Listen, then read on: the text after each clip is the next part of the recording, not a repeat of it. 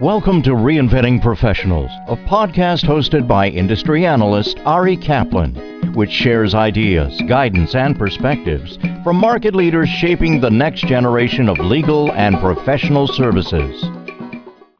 This is Ari Kaplan, and I'm speaking today with Doug Striker, the president and CEO of Savvy Training and Consulting, which helps law firms optimize their existing technology through training. Prior to joining Savvy Training and Consulting, Doug served as the Chief Operating Officer for a mid-sized law firm. Hi, Doug. How are you? I'm excellent. Thank you, Ari. So tell us about your background and the genesis of Savvy Training and Consulting. My background, at least prior to Savvy Training, was as the Chief Operating Officer for a mid-sized law firm. In that role, I got to wear every hat that you could imagine from HR to day to day operations to finances to attorney productivity. And what I noticed, one of the many things I noticed, was a little bit of training on technology could go a very long way. And how did the connection to Savvy Training and Consulting begin?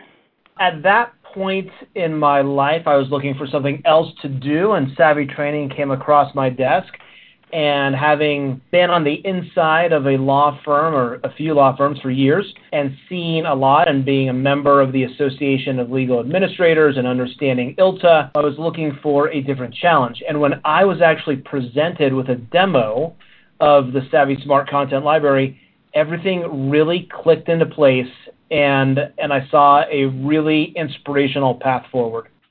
What should people know about the Savvy Smart Training Library?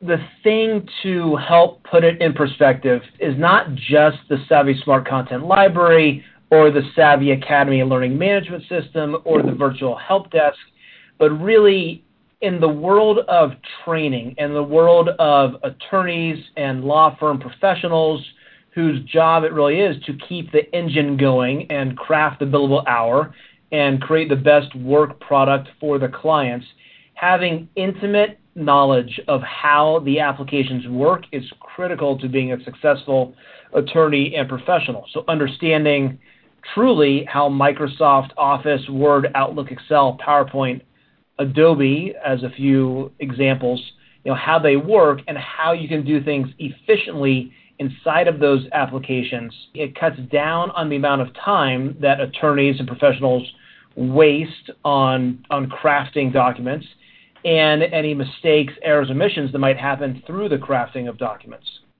How has law firm training evolved since the company was founded two decades ago? It has evolved because it responded to the price pressure that was applied to law firms truly through the economic crash of 2008 and beyond, where everything changed. And when the crash happened in the fall of 2008, law firms around the world hit the brakes on everything, and that included training, that included investment in technology, investment, period. And when things finally started to turn around in 2010 11, now we're at the point where the resources that large law firms had that could be applied to training had been slashed in half or more. And it's also the rise of the cloud and the rise of learning management systems and different ways of delivering that training. So, what has changed is that instead of throwing dozens of trainers at a project that takes three, six months, now you've got cloud hosted technology that is a learning management system that includes e learning videos, that includes just in time, on demand training. And really, it's, it's made the training and learning experience more personal and more applicable to the individuals who need that education. How does a law firm implement lean training? When I describe lean training, what I mean is you've got a law firm of 200, 300, 500 people, and you've got one trainer, if that, or maybe two, maybe three, but unlikely. And you're asking so much of that one person or those two people. And what you really need is some systems where you can help focus all of your energy and attention, where you can standardize training, standardize information, where there is that one stop shop for people to go to when they have a need. And it's beyond the help desk, it's beyond the trainer. It is a platform that helps deliver that on demand, just in time training. And the leanness aspect of it is that it is very quick to get to and relatively inexpensive for what it is. As a former law firm COO, what advice do you have for firms that are struggling with productivity? I think law firms struggle with with a few different things, and that is, you know, how to look at the long view of where the firm is going. And certainly in this changing marketplace of international firms with 20 offices and regional firms with six and small you know local firms and how you know law firms and attorneys are migrating and i think the challenge is to understand the long view of where you can go with growth of the firm and then balancing that out with how exactly are you going to get there? What KPIs are you going to look at? What metrics do you need to understand? You know, how are you going to hold your attorneys and your professional staff accountable? And I think a lot of that can be done through training, through coaching, through understanding of you know of the software because at the end of the day, it is the work product that attorneys are creating for their clients, but it's understanding the business intelligence that goes into the the time of the work product, and certainly with you know the billable hour conversation and alternate fee arrangements, understanding the true metrics and business intelligence that feeds into that, you know, helps to make a stronger law firm overall because you understand the processes at a very granular, detailed level. What types of programs tend to be most popular given those issues? The most popular, without a doubt, you know, 99% of law firms in America, I think, are running Microsoft Office. And most of us live our lives with Outlook and Word. And now we've got OneNote and Office 365 and OneDrive and SharePoint and some PDF software such as Adobe or PDF Docs or Nuance or Foxit.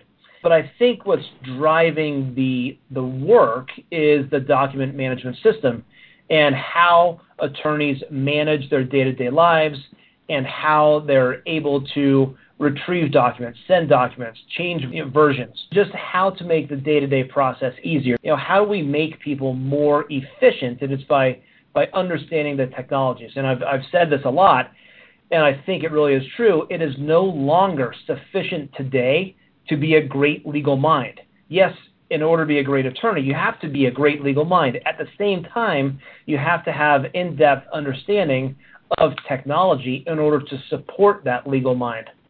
Given the technological competence requirements in the ABA model rules, how are you adapting your skills training?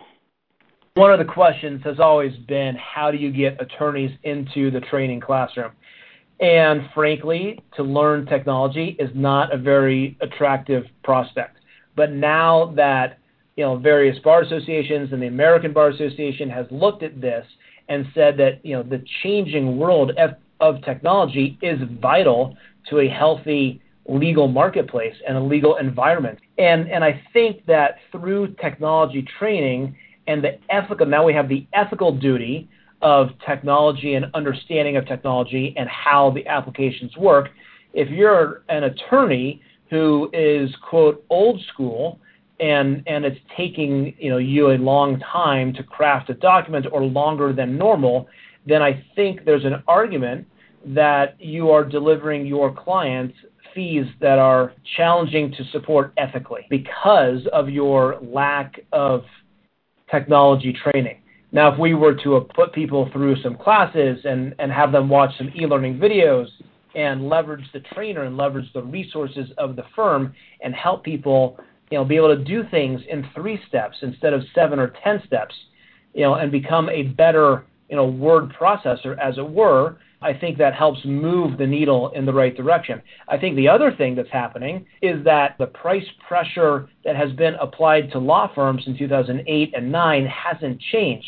You know, the ratio of paralegals to attorneys is decreasing, and, and whereas you used to have one paralegal supporting one attorney, now you've got one paralegal to two attorneys, or four, or eight.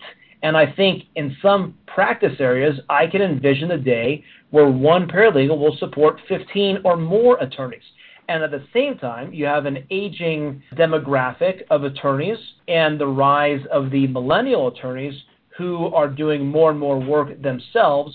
And just because they're you know born with a Twitter handle and in their on their on their phone when they're born doesn't mean that they understand the nuances of legal technology in a law firm, and it's very different. At the same time, with all of this happening, you've got these millennial attorneys who are doing more and more work themselves because they've got paralegals who are theoretically their support staff who are very busy supporting 14 other attorneys. So what do the crafty and and you know technologically savvy millennial attorneys do? They do the work themselves.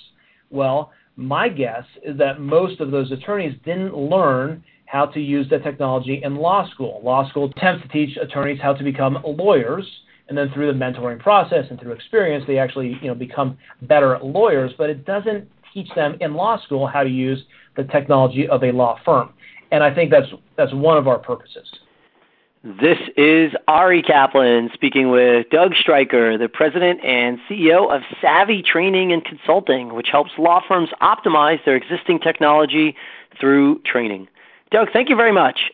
Thank you, Ari. I appreciate your time. Thank you for listening to the Reinventing Professionals podcast. Visit reinventingprofessionals.com or arikaplanadvisors.com to learn more.